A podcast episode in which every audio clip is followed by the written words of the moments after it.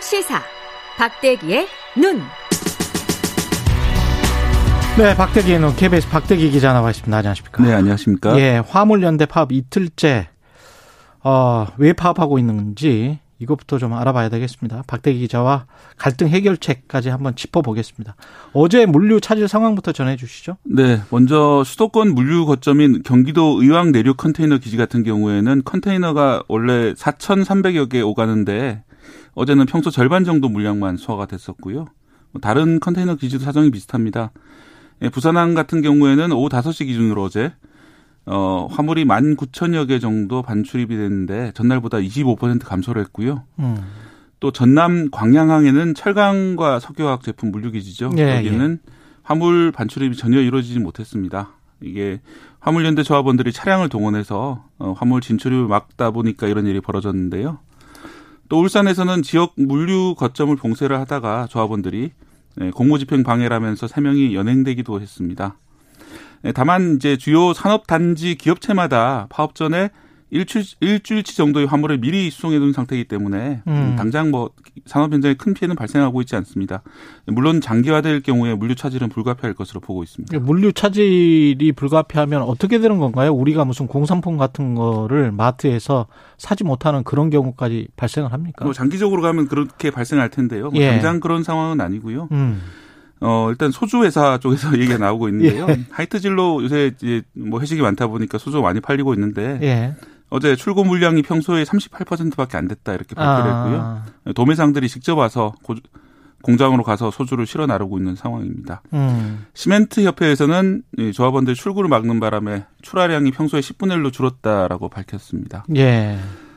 음, 그 밖에 이제 철강과 타이어 공급 쪽에서 문제가 생기고 있는데 어, 상황이 아주 심각한 상황은 아니고요. 예. 어, 화물연대 조합원이 전체 화물차 운전자의 한 5, 6% 정도인데 어, 특히 상당수가 컨테이너와 시멘트를 취급하기 때문에 어. 주로 이제 시멘트와 컨테이너 쪽에서 문제가 생길 거다 이렇게 예상이 나오고 있습니다. 수출입 쪽이네요. 컨테이너 쪽이면 네, 그렇죠. 그렇습니다. 예. 그리고 시멘트 그러니까 굉장히 이제 큰 차량들이군요. 이게. 네. 예. 근데 전체 화물차 기사의 5, 6% 정도 그래서 이렇게 소수다 보니까 출입구를 막는 좀 네. 불법이죠. 뭐 엄밀하게 법으로 따져보면 그럴 그, 소리가 있죠. 예. 네. 그런 것까지 지금 할 수밖에 없는 건데 왜 이런 좀 파업을 하는 건지 왜 하는 건지부터가 살펴봐야 될것 네. 같습니다. 예. 가장 쟁점이 안전운임제도 안전운임제 네, 안전운임제를 연장할 것이냐 음. 확대할 것이냐 이런 문제들인데요. 이 안전운임제는 한마디로 화물운임의 최저임금을 도입한 겁니다. 화물차 기사들에게 적정 임금을 보장해서 과로, 과적, 과속, 과속. 예, 뭐 삼과를 막자 이런 것을 취지로 이제 도입이 됐었습니다. 어. 이 교통 안전을 확보하는 데 필요한 최소한 운임인 안전 운임보다 낮은 운임을 지급하는 화주에게는 과태료를 부과하는 그런 제도인데요. 음. 그런데 2020년에 이 제도가 도입은 됐는데 시멘트와 컨테이너 운송에만 도입이 됐고 또 시한도 3년으로 한시적으로 도입이 됐습니다. 그럼 23년이면 끝나는 거예요? 아닙니다. 올해 2022년. 2022, 20, 21, 22. 어, 3년. 네. 예. 올해 말에 끝이 나는데 이 화물연대에서는 이 제도가 중요한 제도고 꼭 필요한 제도다. 그래서 연장을 해 달라는 것이고. 올해 연말에 끝나는데. 네. 예. 화주단체에서는 아, 연장해서는 안 된다. 이렇게 반대하고 있는 그런 상황입니다. 음. 안전 운임제가 실제로 과로, 과적, 과속을 예방했습니까? 지난 한 2년 동안 보면? 음, 이제 과로와 과적은 확실히 예방이 됐다는데 모두 동의하고 있고요. 과로나 과적은 예방이 네. 됐다. 다만 이제 과속이라든지 사고가 음. 실제로 줄었느냐에 대해서는 논란이 좀 분분한 상황입니다. 예. 노조에서 자체 조사한 결과를 보면은 화물차 운전자 400여 명에게 물어봤더니 과적을 경험했던 응답이 3분의 1로 줄었고 과속을 해봤다는 비율도 32%에서 20%로 줄었습니다. 예. 하지만 이제 교통연구원 분석 결과 좀 다른데요. 화물차 기사들이 수입은 최고 두 배까지 늘고 일하는 시간은 5에서 11% 줄었다. 음. 특수 화물차 사고는 2.3%, 과적도 1.3% 각각 줄었다. 하지만 과속은 1.8% 늘었고 사망자는 오히려 증가했다라고 하는데 이게 시행 기간이 2년 정도밖에 안 되다 보니까 정확한 효과 분석은 안 된다 이렇게 밝혔습니다. 네, 그렇군요. 반면에 이제 화물 예. 운송비는 한 30%에서 최대 70%까지 늘었다고 하면서 이제 반발하고 있는 겁니다. 화주들 같은 경우에 이제 뭐랄까요? 뭐 철강을 나르는 곳이라면은 뭐 제철 회사 그렇게 네. 큰 대기업들을 말하는 거죠. 이 화주라는 게. 그렇죠. 그렇죠? 대기업이나 아니면 뭐 중소기업도 화주가 될 수 당연히 있는 거고. 컨테이너와 거고. 예. 시멘트를 예. 주로 취급을 한다면 지금 파업을 예, 하고 예, 있는 만, 쪽이 그쪽은 이제 대기업이 많겠죠. 아무래도. 그렇죠. 8144님이 화물 기사인데 본인이요. 화물 네. 기사들이 사, 개인 사업자로 분류돼서 이집 문제인 것 같습니다. 네. 서로가 경쟁 관계고 과적 과속 연중 무휴 근로로 인한 어, 졸음 운전에 유류비 인상까지 이런 열악한 상황에서 국회 국통부가 국토부가 그동안 관심이나 있었는지 아, 묻고 싶습니다. 우리도 국민이고 최저임금 받을 자격이 있습니다. 국회와 정부 모두에게 이제 책임을 네. 이야기하고 있습니다.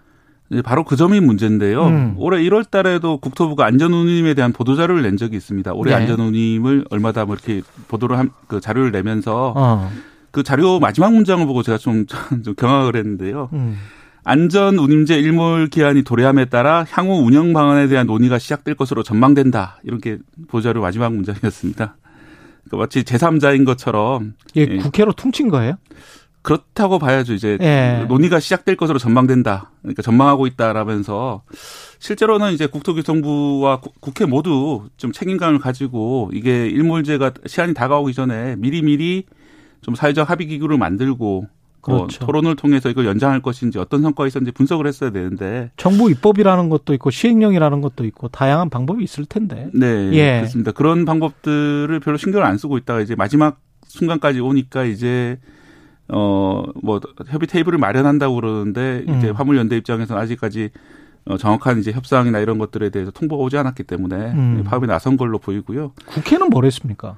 국회도 사실은 이제 입법 그 법안이 지금 계류가 돼 있긴 한데 예. 뭐 그것도 이제 처리가 안 된 채로 그렇게 방치가 돼 있다시피 한 그런 상황이고요. 현재 지금 원 구성에도 좀 시간이 걸리고 있는 상황이잖아요. 음. 그렇기 때문에 어. 좀 늦어지고 있고 애초에 이게 3시적 3년 한시적으로 안전운임제가 도입된 것도 법률로 정해졌기 때문에 그렇죠. 어 결국 이제 국회 입법을 통해서 연장을 하든지 했어야 되는데 하지 않고 있었던 거죠. 사실 정치라고 하는 것의 정의에 대해서 정치학계에서 이렇게 정의를 하거든요. 어, 가치 권위 있는 분배다. 그럼요. 예, 예. 그렇게 정의를 하기 때문에 이 같은 경우는 화주와 화물차 운전기사들이 어떤 가치를 어떻게 나눌 것이냐 이런 음. 문제에 대해서는 어, 당장의 이해관계가 걸려있지 않더라도 국, 회의원들에게는 이거 좀 미리 나서가지고 정치가 정리를 해줬어야 되는데 예. 결국 그러지 않았기 때문에 이렇게 뭐 극단적인 파업까지 이렇게 나오고 있는 것 같습니다. 참 어떻게 해야 될지 모르겠습니다. 이거는 잘 협의를 해라. 그다음에 이제 화주들 입장에서는 비용 많이 들어간다. 네. 뭐 시장대로 하자. 뭐 이렇게 지금 나올 거 아니에요.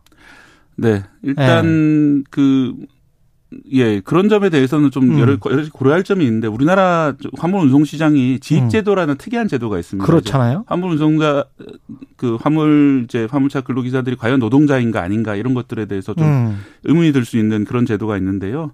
이 간단히 설명을 드리자면 화물 운수업을 하려면은 스스로 차를 산 다음에 다시 운수업체로부터 영업용 번호판을 사들여서 그렇게 운행을 할 수가 있습니다. 예. 그래서 이제 그러면 영업 어, 운수업체는 도대체 무슨 일을 하느냐? 이 영업용 번호판을 이제 파는 일 외에 실제로 이제 화물 주선을 해주는 업체들도 있는데 음. 또 비양심적인 업체 같은 경우에는 번호판만 팔고 아무것도 안 하고 중간에 이제 수수료를 받아 챙기는 업체들이 있거든요. 예. 뭐 그러다 보니까 결국 이중 삼중으로 여기저기서 이제 치이는 것이 화물차 운전기사들이 그런 상황이고요.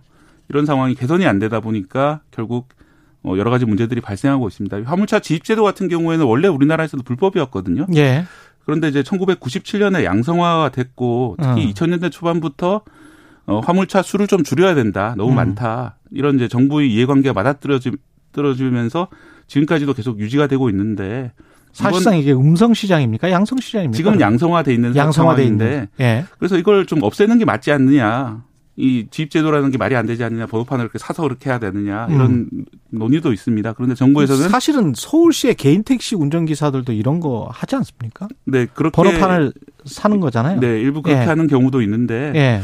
그 제도에 대해서 좀 전, 전반적으로 정비를 하자, 이런 것들이 화물차 운전기사들이 주장인데. 음. 어, 정부에서는 만약에 이걸 불법화하게 될 경우에는 음성 시장이 오히려 더 커질 수 있다. 뭐 이러면서 계속 양성화 상태에 있거든요. 음. 뭐 차제 이런 것도 좀 논의를 해볼 필요가 있어 보입니다. 이게 이해관계가 뭐 첨예하게 얽혀서 이면님 같은 경우는 저는 화주입니다. 네. 그러니까 물건을 광양항, 광양항 음. 서부 컨테이너 터미널을 막아놔서 물건도 못 빼고 오버 차지 계속 그러니까 연장해서 거기에다 보관을 해야 되니까요. 네. 오버 차지만 계속 늘어났습니다. 도대체 누구를 위한 파업인지 묻고 싶습니다. 이렇게 말씀하셨고 조현수님은 기업이 가격 상승 위협을 운송 노동자들에게 떠넘기고 있는 상황이라고 봅니다. 이렇게 말씀을 하셨고 운송 노동자들 입장에서는 지금 석유값, 뭐 경유값 다 올랐기 때문에 네. 이런 것들이 그 이번 파업 행동에도 미치는 영향이 있을 것 같습니다. 네, 맞습니다. 말씀하신 예. 것처럼 뭐 보조금을 지급한다고는 하는데 음. 전체적으로 완전히 보조가 되지는 않기 때문에 예. 몇십만 원 정도 지원이 되는 것이고 몇백만 원씩 늘어난 것이거든요. 예. 그래서 이 문제를 해결하기 위해서 협상 테이블이 빨리 열리는 것이 예, 필요해 보입니다. 정부는 법대로 한다는 거잖아요. 네. 뭐 이제 물론 이제 정부에서는 협상력을 높이기 위해서 그럴 수가 있는데 예. 뭐 그러다고 이제 모든 이 조합원들의 행동을 몇천 명이나 되는 이런 분들을 다 이렇게 사법 처리할 수는 없는 일이잖아요. 예.